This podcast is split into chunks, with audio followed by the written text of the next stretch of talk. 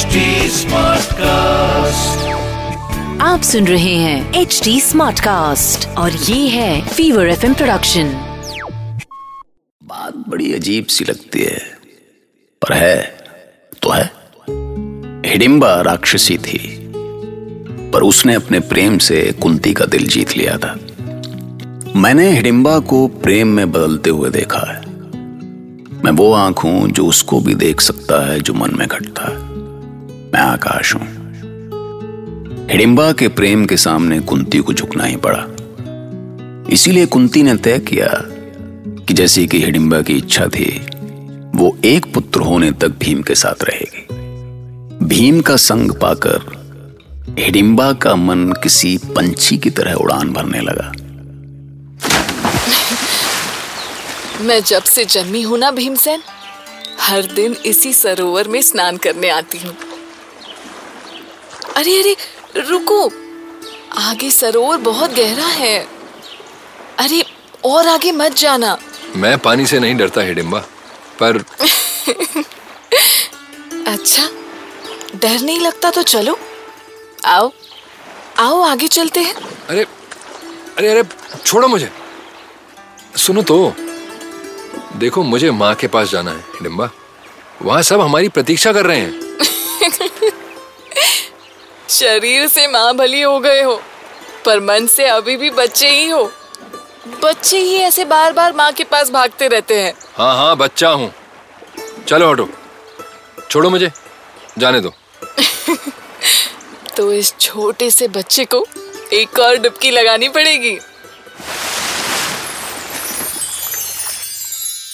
माँ आपने हिडिंबा को जैसी छूट दे रखी है ना अब तो वो आपके बेटे को अपने से कभी दूर जाने ही नहीं देगी। हाँ माँ साँझ हुई नहीं कि बेताल जैसी भैया भीम के कंधे पर झूलने लगती है। माता ये प्रेम बड़ा निर्मम होता है। कहीं भैया भीम सदा के लिए वन में ही ना बस जाएँ। हटो। मेरा भीम बिल्कुल भी ऐसा नहीं है। उसके मन में हस्तिनापुर ही घूमता रहता है। हिडिंबा नहीं मिलती तो वो अभी भी हस्तिनापुर जाने का हट कर रहा होता। तो आप क्या चाहती हैं, माँ? हम सभी हस्तिनापुर को भूल जाएँ। जटाएँ बढ़ाकर ऐसे ही मृक्षाला धारण करके वनों में भटकते रहें। अरे अर्जुन, तुम तो भीम के जैसे ही क्रोधित हो रहे हो। मैं माँ हूँ। अपने पुत्रों को वन में भटकते नहीं देख सकती। मुझे युधिष्ठिर को हस्तिनापुर के सिंहासन पर बिठाना है। मेरे जीवन का अब केवल यही उद्देश्य है। एक बार तुम सबको अपने अधिकार मिल जाएँ, तो मैं इस मोह माया से सदा के लिए मुक्त हो जाऊँ। माँ आप ऐसी बातें क्यों करती हैं? मैं तो हँसी कर रहा था। पर माँ हमारे पास कोई योजना तो होनी चाहिए कि हमें यहाँ वन में कब तक रुकना है? हम यहाँ ठहरने के लिए नहीं आए हैं भैया। अरे भीम अब तुम कब आए? मैं गया ही कहाँ था? मैं कहीं जाता भी हूँ तो मेरा मन यहीं रहता है। आप सबने मुझे हिडिंबा के बंधन में बाँध दिया। पर मैं यहाँ से जल्द से जल्द निकलना चाहता हूँ। पर यहाँ से निकलकर जाएँगे कहाँ? हम जहाँ भी जाएँ, दुर्योधन को हमारे जीवित होने की सूचना नहीं मिलनी चाहिए। चुप करो। मैं किसी के डर से ऐसे छिपकर नहीं रह सकता। हम लौटेंगे और जल्द ही लौटेंगे। तुम बात बात पर इतना क्रोधित क्यों हो जाते हो भीम? हम भी तो यही सोच रहे हैं ना? मैं खोल नहीं रहा माँ। पर यह सच्चाई है कि हम अपने प्राण बचाकर छिपते फिर रहे हैं जबकि हमें हस्तिनापुर लौटकर दुर्योधन से अपना राज्य वापस लेना चाहिए। हाँ भैया पर कब? मैं तो अभी चलने के लिए तैयार हूँ अर्जुन। फिर तो हमें वारनावत से सीधे हस्तिनापुरी चलना चाहिए था ना? इस विवाद से कोई लाभ नहीं। सच ये है कि हम जब तक अपनी सेना नहीं बना लेते तब तक हस्तिनापुर नहीं लौट सकते। हमें हमारा अधिकार चाहिए तो छीन कर लेना होगा। तुम ठीक कह रहे हो, युधिष्ठिर। हमें सही समय की प्रतीक्षा करनी चाहिए। पर मुझे बहुत खुशी है कि इतना सब होने के बाद भी तुम पाँचों भाई एक हो और मिलकर अपने अधिकारों की लड़ाई लड़ने को तैयार हो। मैं तो धन्य हो गई, पुत्र। तुम सबको पाकर खास बात यह है कि पांडव तब तक एक थे। मतलब बाकी भाइयों की युधिष्ठिर से असहमति तो पहले भी होती थी। पर एक सेचुरेशन पॉइंट होता है ना तो वो जुए वाले दिन आ गया था। बस, तभी से पांडवों में बिखराव आ गया। कौरवों के साथ जुआ खेलकर वनवास प्राप्त होने के बाद ये जो बिखराव तुम भाइयों के बीच निर्माण हुआ है, वो माता कुंती के संघर्षों को व्यर्थ कर सकता है। याद रहे, चाहे वर्णवत की आग हो या हिडिंबा के साथ न्याय हो, माता कुंती ने कठिन परिस्थितियों में भी अपनी समझदारी से स्थिति संभाली। और तुम भाइयों की एकता को बिखरने नहीं दिया। अब अधिकार की उसी लड़ाई को तुम्हें आगे बढ़ाना है। मैंने तुम्हें इस कथा की याद इसलिए दिलाई कि कहीं तुम अपनी माता के संघर्षों को भूल न जाओ। वो इतने वर्ष तुम सबको जोड़ने में लगी रही। उन्हें पता था कि तुम भ्राताओं की एकता ही तुम्हें कौरवों पर विजय दिलाएगी। हमारी एकता में कोई कमी नहीं है ऋषिवर मैत्रेय। हमने अपने भ्राताओं की भावनाओं का सदा ध्यान रखा है। यह सच नहीं है बड़े भैया। यदि आप हमारी भावनाओं का थोड़ा भी ध्यान रखते तो आज हमें यह वनवास नहीं भोगना पड़ता। मुझे बीच में तो नहीं बोलना चाहिए ऋषिवर। पर भीम सच कह रहे हैं।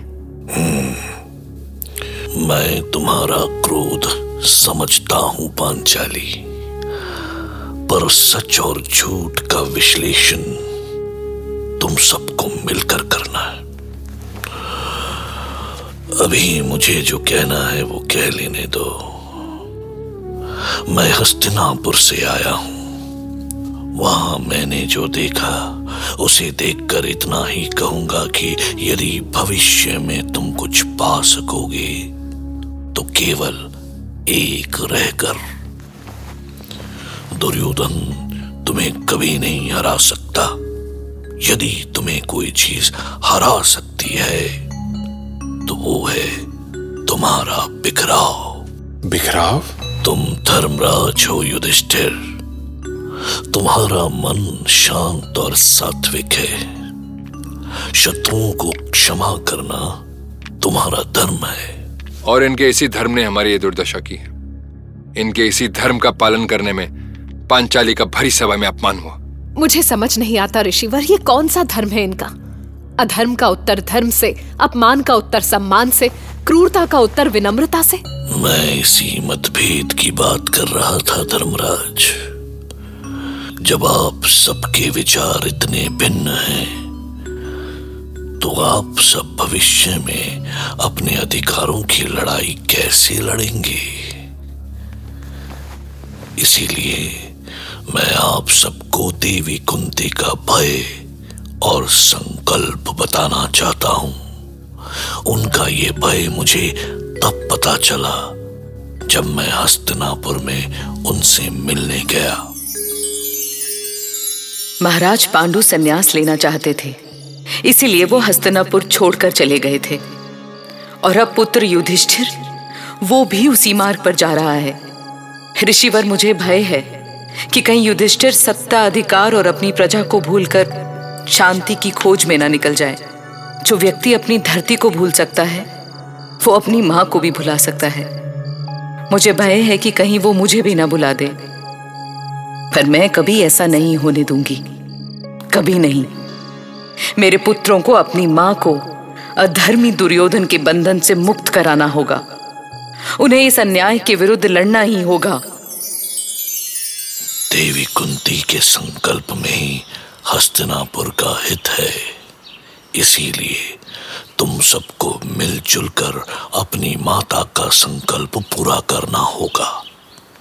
आर्यवर्त के सारे ऋषि महर्षि आप पाँचों के साथ हैं। आवश्यकता होने पर वो भी शस्त्र उठाने में संकोच नहीं करेंगे। क्योंकि अधर्म के विरुद्ध लड़ने से बड़ा और कोई धर्म नहीं होता। आप सब मेरे इस परामर्श पर गंभीरता से विचार करें।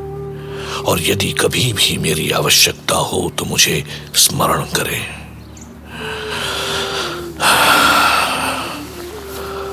अब चलता हूँ। ईश्वर आप पाँचों को एक रखे। क्या हुआ बड़े भैया? आपकी आँखों में आँसू? महर्षि ने ऐसी तो कोई बात नहीं कही। माँ की याद आ गई अर्जुन। उनका सोचना सही है। हाँ भैया इतने संघर्षों में भी उन्होंने हमें ऐसे संस्कार दिए। वो हर क्षण हमारे अधिकारों के लिए लड़ती रही। इसलिए अब हमारा धर्म है कि चाहे हमारे प्राण भी क्यों ना चले जाए हमें उनका संकल्प पूरा करना होगा। समझ रहा हूँ नकुल। मुझे दुख केवल यह है कि पांचाली मेरी भावनाएँ नहीं समझ रही है। ऐसी कौन सी भूल हो गई है मुझसे? बताओ भीम ऐसी कौन सी भूल कर दी मैंने? यदि तुम सब मेरा साथ नहीं दोगे तो क्या रह जाऊँगा मैं? इस बारे में मुझे कुछ मत पूछिए भैया। आप सीधे पांचाली से ही बात कीजिए। मैं कुछ भी कहूँगी तो उसे ज्येष्ठ अपने आंसुओं में धोने का प्रयास करेंगे। हमें नीति और धर्म में उलझाएँगे। पर इस भय से तुम सच को तो नहीं छुपा सकती पांचाली। अग्रज को सम्मान देना हमारा संस्कार है। पर अपनी भावनाओं को मारकर चुप बैठ जाना उससे भी बड़ा अपराध है। क्या अपराध है और क्या नहीं? क्या ये सब हमें हस्तिनापुर में नहीं सोचना चाहिए था? क्या मैं पूछ सकती हूँ कि द्युत सभा में भीम के अलावा बाकी सब चुप्पी साध कर क्यों बैठे थे? क्या मैं जान सकती हूँ कि इतना अपमान सहने के बाद भी आपके अग्रज फिर से द्युत खेलने क्यों पहुँच गए थे?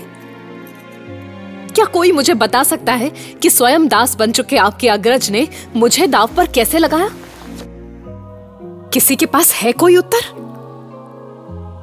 प्रश्न तो बहुत सारे हैं, पार्थ। पर उत्तर एक भी नहीं। और जब तक मुझे मेरे मन में उठते इन प्रश्नों के उत्तर नहीं मिलेंगे, तब तक मैं चुप ही रहूँगी। मुझे ऐसे दुर्बल मनुष्य से कोई बात ही नहीं करनी, जिसके पास मेरे हर एक प्रश्न के उत्तर में केवल आँसू हो। तुम्हारे प्रश्नों के उत्तर अवश्य मिलेंगे, पांचाली। क्रोधित मैं भी हूँ, पर बस मैं तुमसे इतना ही कहना चाहता हूँ। कि चाहे बड़े भैया ने कुछ भी किया हो पर अभी हमें उनका साथ देना चाहिए। हमारे विचार भले ही अलग हों पर लक्ष्य तो एक ही है ना? जब हम आपस में बात भी नहीं कर सकते तो हम चाहे जो सोच लें अपना लक्ष्य नहीं पा सकते। भीम अपने ज्येष्ठ से कहिए कि मैं बहुत आहत हूँ। मैं अपने अपमान के उस एक एक क्षण में सौ सौ मृत्यु मरी हूँ। और अब भी मर रही हूँ। पर अब अब मेरे शरीर में रक्त नहीं, केवल प्रतिशोध बह रहा है। इसलिए धर्म चाहे कुछ भी कहता रहे, मेरा प्रण तो पूरा होकर रहेगा। और मैं जानती हूँ कि मेरे साथ कोई शक्ति है जो मेरा प्रण पूरा कराएगी। ये तो होना ही था, कृष्ण। इंद्रप्रस्थ में द्रौपदी ने दुर्योधन का जो अपमान किया था उसे उस अपमान का प्रतिशोध तो लेना ही था। पर बलराम दाऊ प्रतिशोध की ये लड़ाई कब तक चलेगी? कहना कठिन है पर तुम सत्य को अनदेखा नहीं कर सकते कृष्ण। तुम जानते हो ना इंद्रप्रस्थ में क्या हुआ था?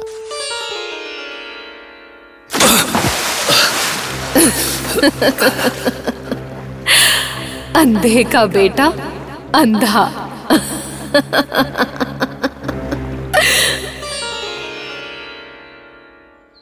जैसे इसी बात को पांचाली दूसरे ढंग से भी कह सकती थी, पर नहीं कहा।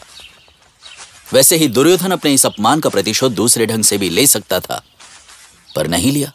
दुर्योधन ने पांचाली का इससे पहले जितना अपमान किया है ना भैया, उसे सहने के बाद पांचाली ने जो कुछ भी किया, इतना अधिक भी नहीं था। पर यदि पांचाली उन अपमानों को सह गई होती तो उसे इतना बड़ा अपमान नहीं सहना पड़ता। अब जितना बड़ा पात्र होता है उसमें उतना ही जल आता है ना भैया बलराम? पांचाली के अपमान सहने की एक सीमा थी जिसे दुर्योधन ने बहुत पहले ही तोड़ दिया था। आप बताएँ कि हमें उनकी सहायता करनी चाहिए या नहीं? यदि वो तुम्हारे भ्राता हैं कृष्ण तो मेरे भी तो हैं। मैं तुम्हारे साथ चलने के लिए तैयार हूँ। बस थोड़ा संकोच हो रहा है। आपका संकोच मैं समझ सकता हूँ। दुर्योधन आपका शिष्य है। आपने उसे गदा युद्ध की शिक्षा दी है और इसीलिए वो आपका प्रिय है। तुम तो सब कुछ जानते ही हो कृष्ण। बात क्या है कि दुर्योधन बलराम का प्रिय शिष्य था। वो बलराम के साथ कई साल मिथिला में रहा था। वहीं उनसे गदा युद्ध की शिक्षा ली थी। ब्रज में दुर्योधन ने ही बलराम की पूजा शुरू कराई थी। इसीलिए बलराम बड़ी उलझन में थे कि भाइयों की इस लड़ाई में वो किसका साथ देंगे। ऐसा तो आप भी करते होंगे। नहीं, कि किसका साथ दिया जाए, किसका नहीं। तो क्या आप जिससे प्रेम करते हैं, उसके दोषों को भूलने जाते महाभारत।